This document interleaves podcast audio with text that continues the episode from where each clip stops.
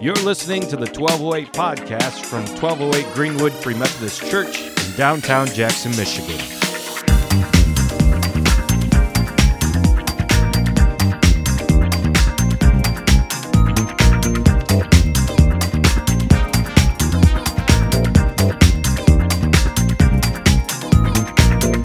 So every few years or so, someone says that they finally figured it out. They found the numbers in the Bible, they crunched the numbers together, they took this Hebrew word with that Greek word, they connected all the lines, they, they fixed the mistakes that prior people made, and they finally figured out the time when Jesus is coming back. As though that is actually said in the Bible even though the opposite is actually true. Jesus says, A, I don't know when I'm coming back. B, angels don't know when I'm coming back. C, only the Father knows when I'm coming back. Now, we believe in the Trinity Father, Son, Holy Spirit. They are three, but they are one, which means that when God became flesh as Jesus, he even went so far as to reduce what he was allowed to know in the flesh. Yet humans in their flesh think that they figured it out. And so we announce it on the airwaves. We go public. All right, guys, here's here's here's the truth. Here's everything that we figured out. Here's how we know it. Jesus is coming back on this date at this time. And then we wait. And the theory gets around and people all start believing it and there's interviews done and everyone starts to buy into it and the day comes and Jesus doesn't show up. And usually at that point the the person who's come up with the theory says, "Oh, sorry, I was off. I crunched the numbers again, you guys. Uh, we're actually like a week or a month early."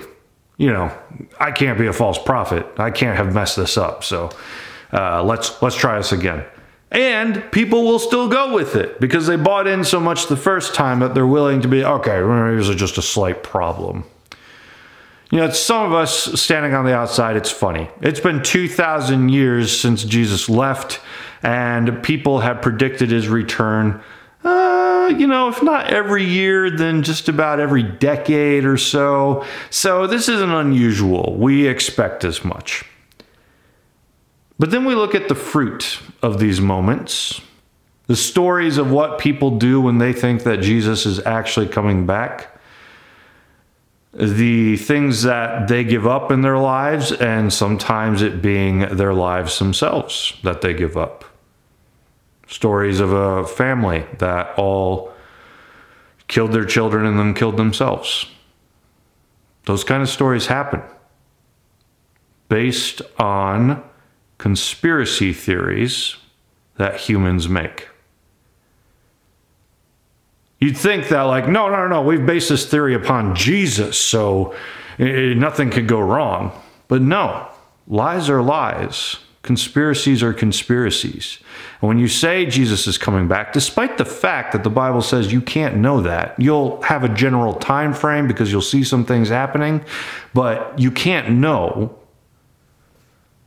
when we reject those passages in our pride, thinking that somehow we're better than Jesus was and we did figure it out, well, we should expect that there's going to be bad fruit when the truth comes out that we were lying.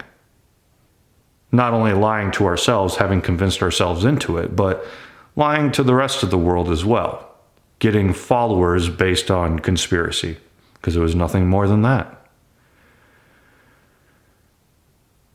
Conspiracy is going around like wildfire today. And you know, you'd think that like I intentionally chose to preach this message because, oh, there's so much conspiracy. You'd think that I did that, but I didn't actually. This is based on today's passage. We're preaching through Isaiah, and today we find ourselves in Isaiah 8, uh, starting in verse 11. Now, Isaiah the whole book probably wasn't exactly written by Isaiah. A lot of times we think like, oh, look at their name, it's right there on the top. They must have written this. No, it's quite probable, a, lot of scholars would say, that Isaiah was edited by the prophets who followed Isaiah. And this particular part of Isaiah seems a little disconnected from what we were just talking about. He gets into conspiracy like out of nowhere. We're not expecting it. So it's almost as though the prophets who followed him that they're like taking all of Isaiah's sayings and kind of editing it into uh, lumps that that work together. So here in their editing, if that is what's going on, is what they edit together. For the Lord spoke thus to me with his strong hand upon me and warned me not to walk in the way of this people, saying, Do not call conspiracy all that this people calls conspiracy. Do not fear what they fear, nor be in dread. But the Lord of hosts, him you shall honor as holy. Let him be your fear, and let him be your dread. And he will become a sanctuary and a stone of offense and a rock of stumbling to both houses of Israel, a trap and a snare to the inhabitants of Jerusalem, and many shall stumble on it. And they shall fall and be broken, they shall be snared and taken. He goes on from there, but I really want to hone in on him saying, Do not call conspiracy what this people calls conspiracy. Because that's, that's what we do. the world is so full of conspiracy, and people grab onto it like crazy. In fact, I feel like the people who grab onto it the most are often spiritual people Christians. Now, this may not be the case for you, and that is great. I've had several people um, recently come up to me like, Jamin, we just don't see like the the depiction of the church that that you see, and I completely understand that. Um, if this helps, let me tell you why I think I, I see what I see. Uh, it's partially because I have 1,400 friends on Facebook. That's not a brag, okay? I don't know half of these people. Uh, but because I've worked in radio and because I have uh, moved around throughout my life and spent time in several different kinds of models of churches with several different kinds of societies of people with different beliefs and uh, at some cases different denominations. While i've lived in the free methodist church basically my whole life i worked in a non-denominational church for a while that was actually baptist. I spent uh, a year or two in a pentecostal church um, I have seen a lot of different kinds of sides of things and made a lot of different kinds of friends through all these between urban Jackson, suburban Westland, village Three Oaks, country Chelsea. I'm a little diverse when it comes to the kind of church I've seen. And when I see that church manifest on Facebook, I see all different kinds of avenues of conspiracy theories that come out of it. On some of the more traditional side of my Christian friends, I see a revolt against um, science. Uh, I've seen some say that COVID's not real, uh, that uh, once this whole election wraps up, we'll suddenly see it disappear because it really was just a global conspiracy theory that the entire world is in on just for the American election. Uh, that's that's conspiracy right there, right? And that's what I've heard said by um, people, uh, and what I think we could say we've heard Christians say. Um, I've uh, uh I've seen other kinds of conspiracies that um, you know this vaccine is actually it's got it's got chips in it that's tracking our every move.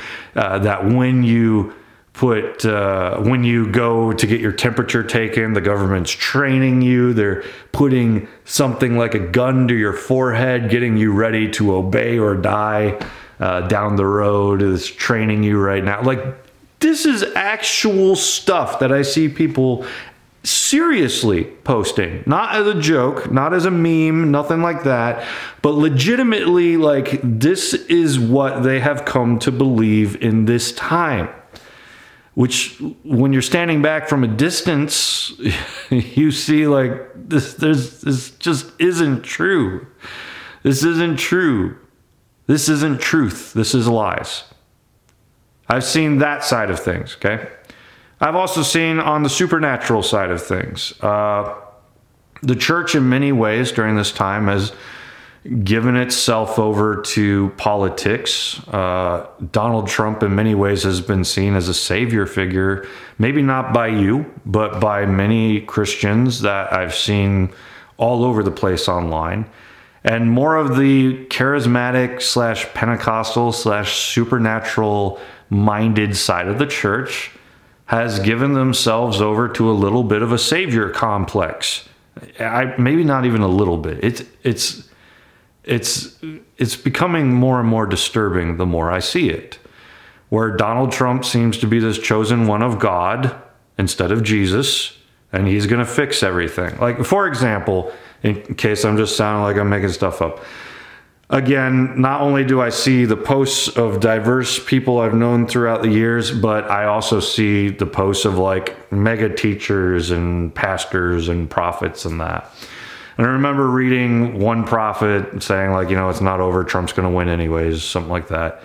And as I read through all these comments, not only is everyone in the charismatic church unified that this is true, but like one of them's like, yes, I was driving my car today and the Holy Spirit just spoke to me clearly and said, um, you know what, Jamin? Uh, sorry, Jamin. sorry. This person is driving their car. The Holy Spirit speaks to them, not to Jamin. Uh, they say the Holy Spirit speaks to them and they say, Yeah, now you know what it was like when I died on the cross, and now you know what my disciples felt like. But in three days, guess what happened? I'm so uncomfortable with words like that. First off, because uh, there's already so much there fruit wise that doesn't match the Holy Spirit. But the fact that Jesus dying on the cross has been likened to the same thing as Donald Trump losing an election. That to me is conspiracy. That now has the Holy Spirit's name stamped upon it. And we have to be careful with our prophetic words. You know, I love prophecy. I've taught a lot about it over the years. On the Jackson Cloud or online church right now, we're talking a lot about prophecy because we're going over the spiritual gifts. I love it. But the one sin that Jesus said was unforgivable is to blaspheme the Holy Spirit.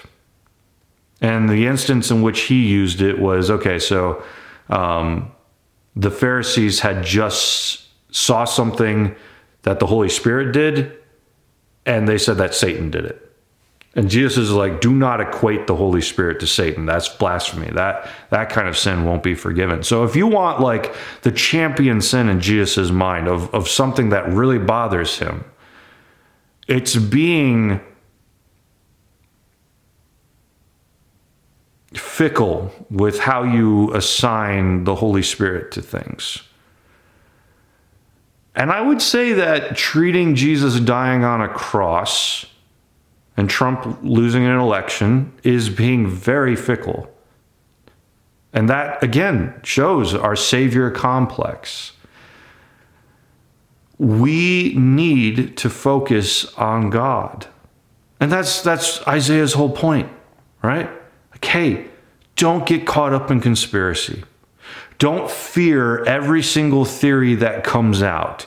Don't give your mind over to that. Instead, if you're going to fear something, if you're going to have dread for something, put your fear and your dread on God. That's what Isaiah teaches us. And that freaks us out a little bit, right? We're like, whoa, fear and dread God. I, I don't want to fear and dread God. I, I want him to love me, you know? It's like, yeah, of course, of course. But what you love causes you to live a certain way.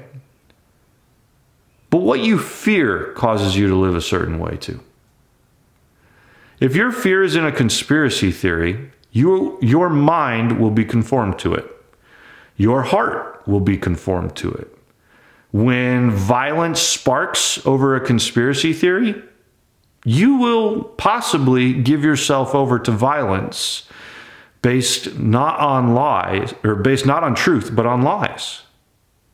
Because that's what conspiracy is it's lies. So when we base our, our reality around lies, what we fear becomes manifest in how we live. But God is truth, He's always truth. Truth isn't like a, a, rule book that's been given to us. Jesus says, I am the way, the truth, and the life. Truth is a person. So if you want to know truth, then you need to know Jesus. And if you put your fear on Jesus, on God, on the Holy Spirit, then you will be putting your fear in truth. And just as you live a certain way because God loves you, you will live a certain way because you fear God, because you dread God. Because our fear affects how we live as well. So if you're going to have any fear, which Jesus also says, you know, like, let your anxiety go. Don't worry about tomorrow. Today's got enough problems as it is. Just focus on the moment. Positive words right there. But if you're going to have anxiety and fear, let it be on God so that you live based out of truth instead of lies. I think part of the problem that um, we have in the Christian church, uh, the American Christian church giving itself over to conspiracies so often, um, not just now, but just all throughout the years. It, it happens all the time. I think one of the reasons that happens is because, well, we uh, um, we allow ourselves to live in unrealities quite often. Now, look, we believe differently than the world believes. That's always going to be the case. There's supernatural going on. There's natural going on. There's science. There's spiritual. For us, there's these two things in tandem at once. Whereas um, the world may only see science. Uh, so we're always going to have different views. But when the world studies science, which is something God created, you know, sometimes a church like is so offended by science as though Satan made it. That seems kind of sacrilegious. Science is God's creation, His good creation. So when the world studies science and says, hey, check out the way that things actually are, which for us we should be hearing, check out the way that God's actually made things. That's how Christians should hear it. We usually get defensive. and We say, well, that's not what our Bible says. And that's not what ancient people believed a long time ago who, who didn't believe in science. And therefore, we're not going to believe in your so called facts, even if you can prove them. Christians have considered that a right of religion, that we can deny whatever we're uncomfortable with. And when that becomes your faith, it gives you a lot of ample space to believe in any conspiracy that comes your way. Because your faith in Jesus has now become something that's open to believing whatever you want treating facts as a subjective thing instead of fact and to give your not only your heart over to however you feel but your mind over to create reality based on um, what you are comfortable with. That's that's been something the church has always done. Every time science has shifted throughout the centuries, the church has been right at the forefront of screaming at the world. Uh, something as simple as, hey, we're actually not, um, the sun isn't actually moving around us, we're moving around the sun. The church loses their mind over that. And then the generation that lost their mind over it passes away. And the next generation of the church is like, well, of course. and then that generation gets mad about something else, and then they pass away. And then the next generation rises up and they're like, of course. You know, right now, what what will we pass away having denied that the generation after us will rise up and say, uh, of course. Because you are more progressive than the generation before you. Even if you feel super conservative and traditional, you're more progressive than the generation not long ago. That's just how it works. We grow and we learn. And so we need to understand that our faith is built on God alone, and that includes the way in which God has made things. If we decide that we want our faith to only um, be what we're comfortable with, then we won't be open to learning uh, the ways in which God works in the present. Instead, we will give our hearts and our minds over to to conspiracy wherever wherever we might find it. And so there's caution for us, not only as Christians, but as as people who don't always fit the uh, teaching role. In the Bible, there are five different kinds of people appointed to the church. There's apostle, there, uh, there's prophets, there's evangelists, there's shepherds, pastors, and then there's teachers. Um, this is kind of a five-fold ministry of the church. We don't do a good job at practicing it today. What we practice today is just like put one pastor in a place and everyone listens to them and no one else does anything. That's not church and that's not church leadership. Church leadership has these five components to it. Uh, and people are appointed, God appoints and gifts people to the church to do those things. Anyways, my specific point at the moment is that the teacher, their job is to study the scriptures and then teach it out, help people understand how to read them better. In ancient times, like you had scribes. Not just anyone could copy the Bible over. Remember, they didn't have cameras, they couldn't scan documents, they're not printing something really quick. In ancient times, you had to copy letter by letter over. And you put scribes in charge of that task. You put smart people, teachers in charge of that task. Because as they were copying this over, they're processing it because they know this stuff. And if they come across something in a manuscript that they're like, I think the scribe before me made an error here, they actually were allowed the liberty to fix it. And that's why we have different manuscripts out there. Sometimes scribes make mistakes, but other times scribes were practicing their education, what they already knew, to say, actually, this is wrong, and they would change it. Now, that scribe might be wrong when they made the change, or they might uh, have have corrected the last one correctly. Um, but teachers whose job is to study Scripture, to understand it, and to give it to the rest of us so that we can understand it.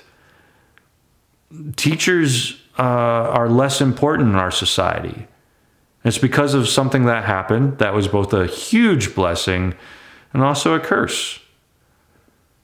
Martin Luther helped make sure that every one of us has a Bible. It's great. It's wonderful. This is everything we've ever dreamed of. There's nothing wrong with all of us having a Bible.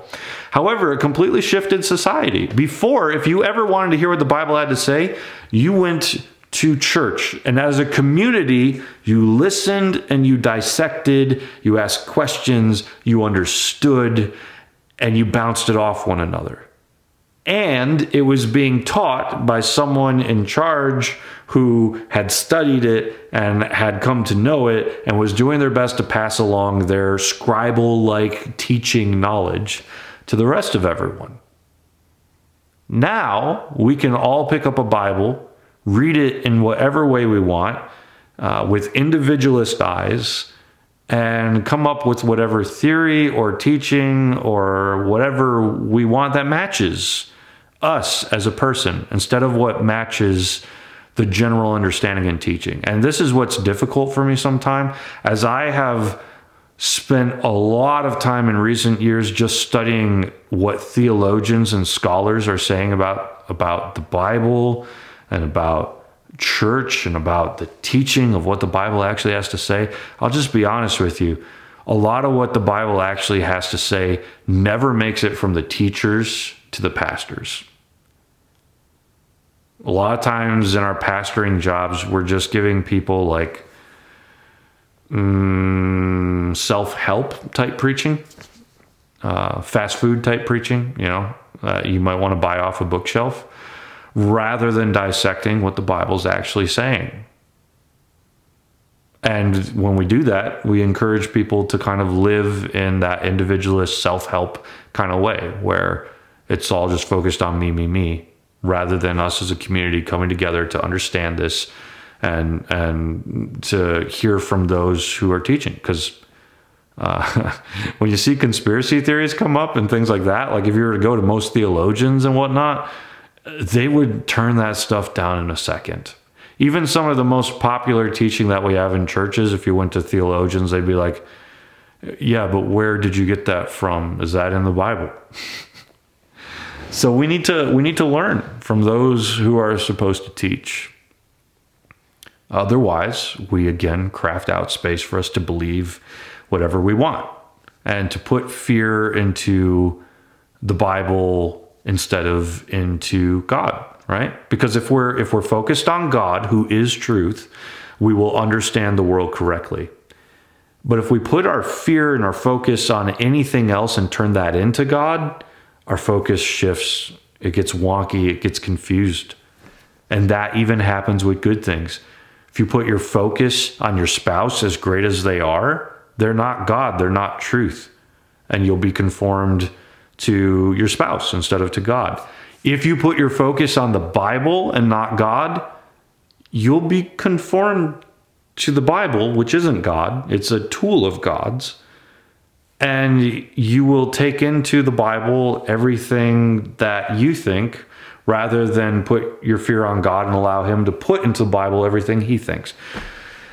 I'm talking in circles at this point, but this is an important time to hear this message. The church is on the forefront, in my opinion, of conspiracy these days.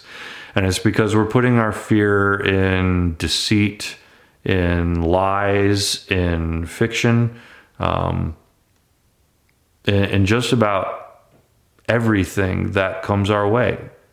We don't let it just blow by us. We, we feel the wind blow by us and we look the direction it blew and we just stare at it and wonder, wonder if that's the way, the truth, and the life. Do not call conspiracy all that this people call conspiracy. But if you're going to have fear, if you're going to have dread, let your fear and dread be based on God and allow not only your love for God to ground you as to what you should feel and what you should think but allow your fear and dread of God guide how you should feel and how you should think. Amen.